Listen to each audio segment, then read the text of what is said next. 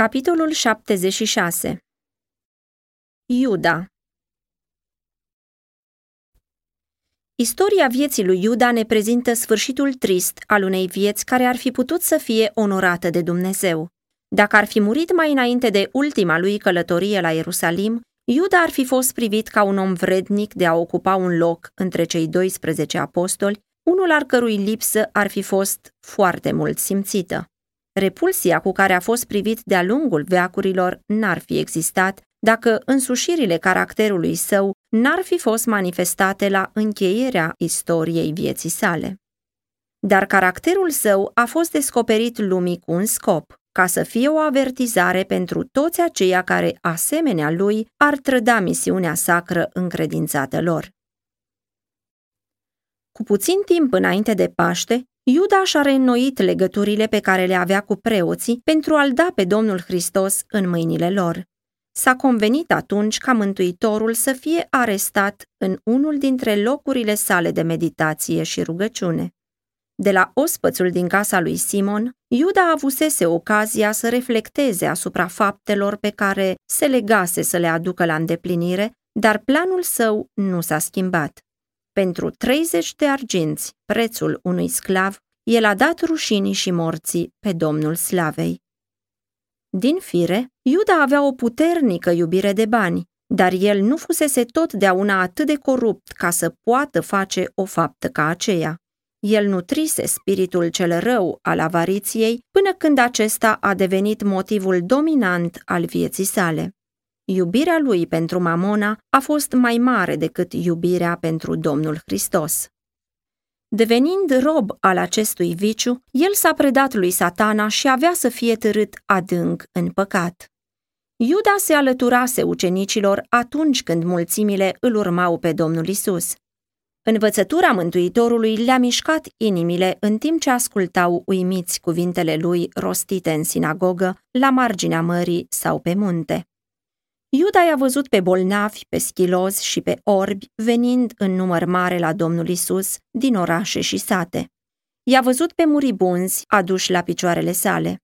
A fost martor al lucrărilor minunate ale Mântuitorului manifestate în vindecarea celor bolnavi, în eliberarea de demoni și învierea din morți. A simțit chiar în persoana sa dovada puterii Domnului Hristos a recunoscut învățăturile Domnului Hristos ca fiind superioare tuturor acelora pe care le auzise vreodată. Îl iubea pe Marele Învățător și dorea să fie cu el. Avea dorința să fie schimbat în caracterul și viața sa, nădăjduind să experimenteze acest lucru prin legătura sa cu Domnul Hristos. Mântuitorul nu l-a respins pe Iuda. El i-a dat un loc printre cei 12. I-a încredințat lucrarea unui evanghelist I-a dat puterea de a vindeca bolnavi și de a scoate demonii. Dar Iuda n-a ajuns să se predea pe deplin Domnului Hristos. El n-a renunțat la ambițiile lui lumești sau la iubirea de bani. Deși a acceptat poziția de slujitor al Domnului Hristos, el nu s-a supus puterii divine modelatoare. Considera că putea să aibă propria judecată și propriile păreri, cultivând predispoziția de a critica și acuza. Iuda era foarte mult apreciat de ceilalți ucenici și avea o mare influență asupra lor. Chiar el avea o părere foarte bună despre sine și îi privea pe frații săi ca fiindu-i mult inferiori în judecată și iscusință. Ei nu-și dau seama de ocaziile pe care le au, gândea el, și nici nu profită de împrejurările care li se oferă. Biserica nu va prospera niciodată cu astfel de conducători limitați. Petru era impulsiv și ar fi acționat fără prea multă judecată. Ioan, care strângea adevărurile ce porneau de pe buzele Domnului Hristos, era considerat de Iuda ca fiind un om de afaceri nepriceput. Matei, a cărui pregătire l-a învățat exactitatea în toate lucrurile, era foarte grijuliu atunci când era vorba de cinste, medita totdeauna la cuvintele Domnului Hristos și era atât de absorbit de ele, încât considera Iuda nu mai inspira încredere atunci când era vorba să facă lucruri iscusite și larg cuprinzătoare. Iuda i-a categorisit în acest fel pe toți ucenicii și se felicita pentru faptul că biserica ar fi ajuns adesea în încurcături și necazuri dacă n-ar fi fost iscusința lui de administrator. Iuda se considera cel mai capabil, neputând fi depășit de nimeni. După părerea lui, prezența lui constituia o onoare pentru cauza bisericii și totdeauna se prezenta astfel. Însă Iuda era orb față de propriile slăbiciuni de caracter, iar Domnul Hristos l-a așezat acolo unde putea să aibă ocazia să le vadă și să se corecteze. Fiind casier pentru ucenici, avea datoria să se îngrijească de nevoile micului grup și să acorde ajutorul necesar celor săraci. La Paște, în camera de sus, când Domnul Isus i-a zis, Ce ai să faci, fă repede, Ioan 13 cu 27, ucenicii gândeau că el îi ceruse să cumpere cele necesare pentru nevoile praznicului sau să dea ceva celor săraci. Slujind altora, Iuda ar fi putut să-și dezvolte un spirit neegoist. Dar în timp ce asculta zilnic învățăturile Domnului Hristos și era martor al vieții sale neegoiste, Iuda s-a lăsat în voia dispozițiilor sale spre lăcomie. Sumele mici care treceau prin mâinile lui erau o continuă ispită. Deseori, când făcea un mic serviciu pentru Domnul Hristos sau folosea din timpul său pentru scopuri religioase, el se plătea din acest fond sărăcăcios. În ochii săi, aceste pretexte serveau ca scuză pentru acțiunile sale, dar înaintea lui Dumnezeu era un hoț. Declarația mereu repetată a Domnului Hristos că împărăția sa nu era din lumea aceasta l-a iritat pe Iuda. El făcuse un plan și se aștepta ca Domnul Isus să lucreze după el. El plănuise ca Ioan Botezătorul să fie eliberat din închisoare. Dar vai, Ioan a fost lăsat să fie decapitat, iar Domnul Hristos, în loc să-și revendice drepturile sale regale și să răzbune moartea lui Ioan, s-a retras cu ucenicii săi într-un loc la țară. Iuda dorea o atitudine mult mai agresivă. Considera că dacă Domnul Isus nu i-ar împiedica pe ucenici să-și aducă la îndeplinire planurile lor, lucrarea ar fi mult mai plină de succes. El a observat vrăjmășia crescândă a conducătorilor iudei și a văzut faptul că cerința lor n-a fost ascultată atunci când au cerut un semn din ceruri din partea Domnului Hristos. Inima lui Iuda era deschisă necredinței, iar vrăjmașul adăuga gânduri de îndoială și revoltă. De ce oare Domnul Isus se ocupa atât de mult de ceva ce era așa de descurajator?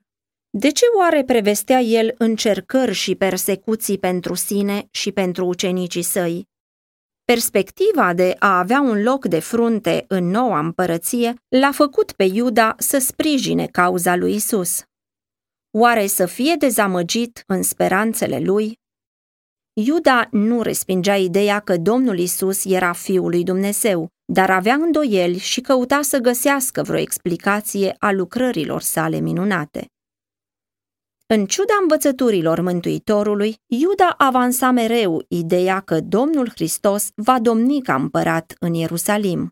Cu ocazia hrănirii celor cinci mii, el a încercat să aducă la îndeplinire acest lucru. Atunci, Iuda a ajutat la împărțirea hranei mulțimii flământe. El a avut ocazia să vadă binele pe care putea să-l facă în favoarea altora. A simțit satisfacția pe care o ai totdeauna în slujba lui Dumnezeu a ajutat să fie aduși la Hristos bolnavi și suferinzi din mulțime. A văzut câtă alinare, câtă bucurie și fericire aducea în inimile omenești puterea vindecătoare a răscumpărătorului. El ar fi putut să înțeleagă metodele de lucru ale Domnului Hristos, dar era orbit de propriile dorințe egoiste. Iuda a fost primul care a folosit entuziasmul declanșat de minunea înmulțirii pâinilor. El a fost acela care a pus la cale planul de a-l lua cu forța pe Domnul Isus și a-l face împărat. Năzuințele lui erau foarte înalte, dar dezamăgirea i-a fost amară. Cuvântarea Domnului Hristos în sinagogă cu privire la pâinea vieții a fost punctul de cotitură în istoria vieții lui Iuda. El a auzit cuvintele. Adevărat, adevărat vă spun că dacă nu mâncați trupul fiului omului și dacă nu beți sângele lui, n-aveți viață în voi înșivă. Ioan 6 cu 53.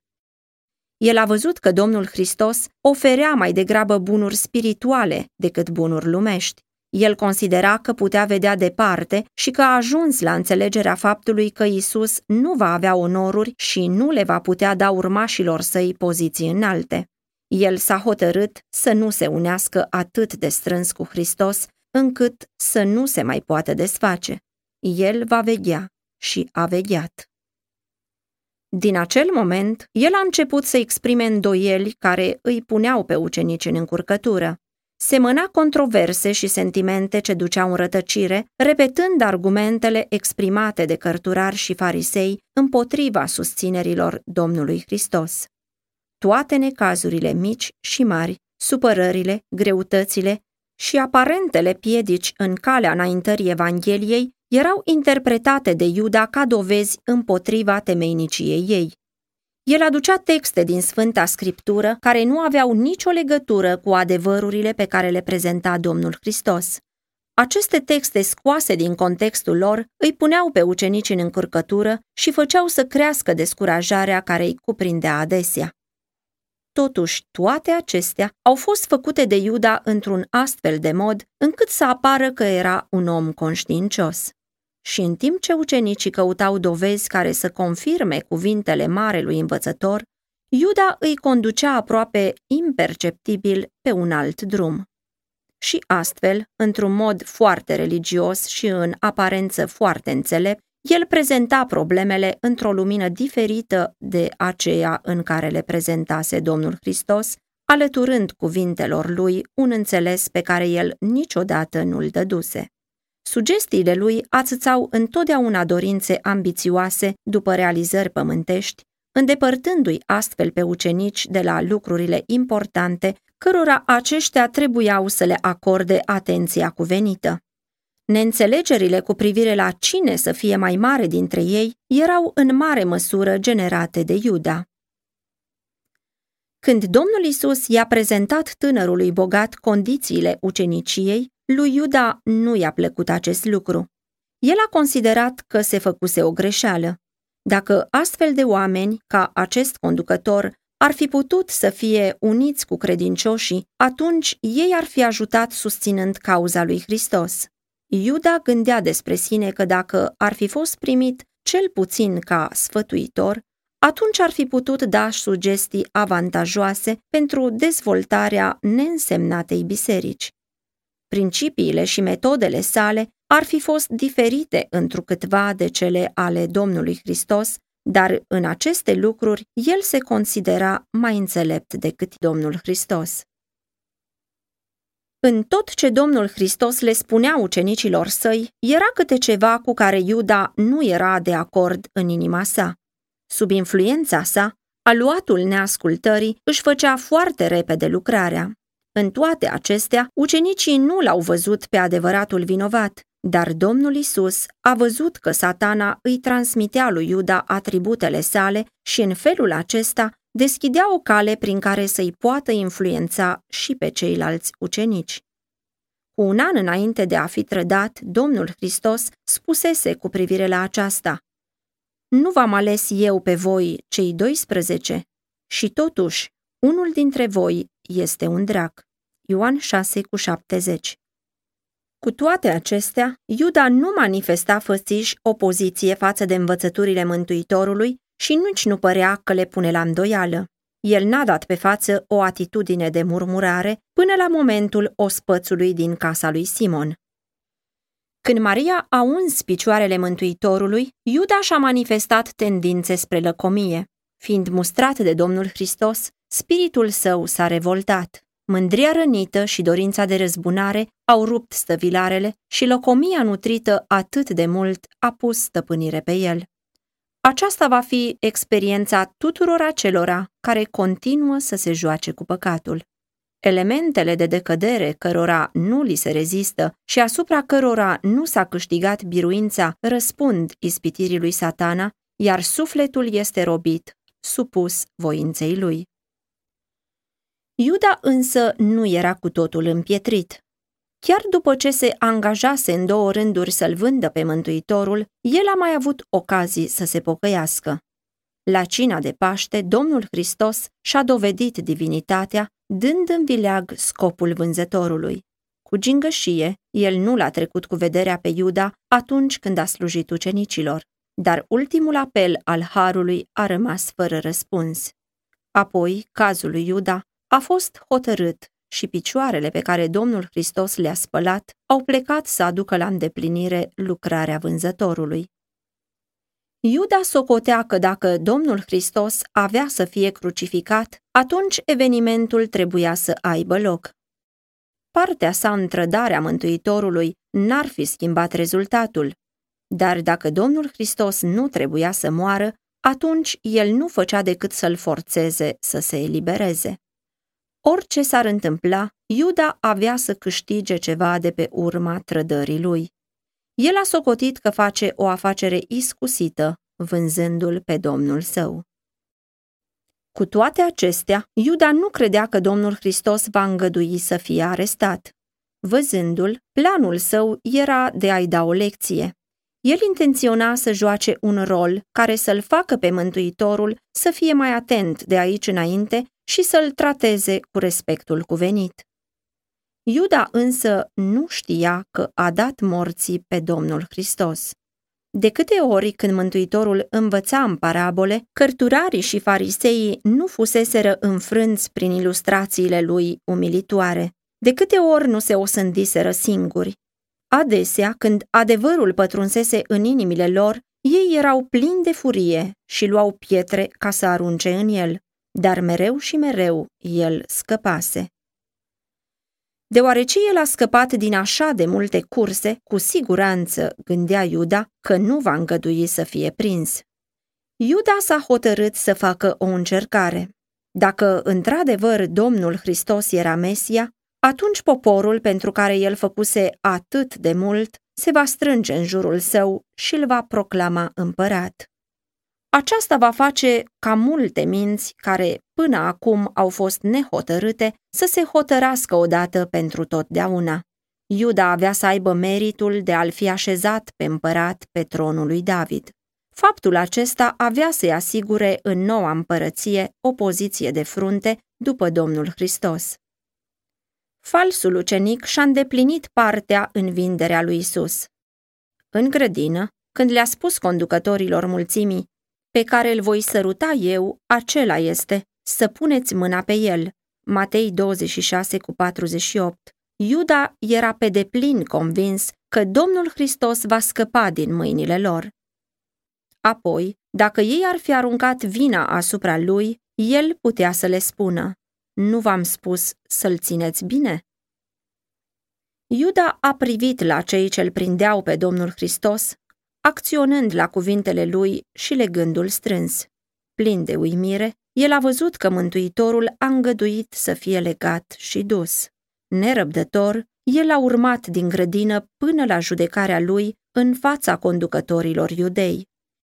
În fiecare moment, aștepta ca Isus să-și uimească vrăjmașii, apărând înaintea lor ca fiu al lui Dumnezeu, făcând fără efect toate comploturile și toată puterea lor. Cum însă ceasurile treceau unul după altul și Domnul Hristos se supunea tuturor abuzurilor ce au fost îngrămădite asupra lui, o teamă teribilă a venit asupra vânzătorului pentru faptul că l-a vândut pe învățătorul său ca să fie dat morții. Cum judecata se apropia de sfârșit, Iuda n-a mai putut îndura tortura conștiinței sale vinovate.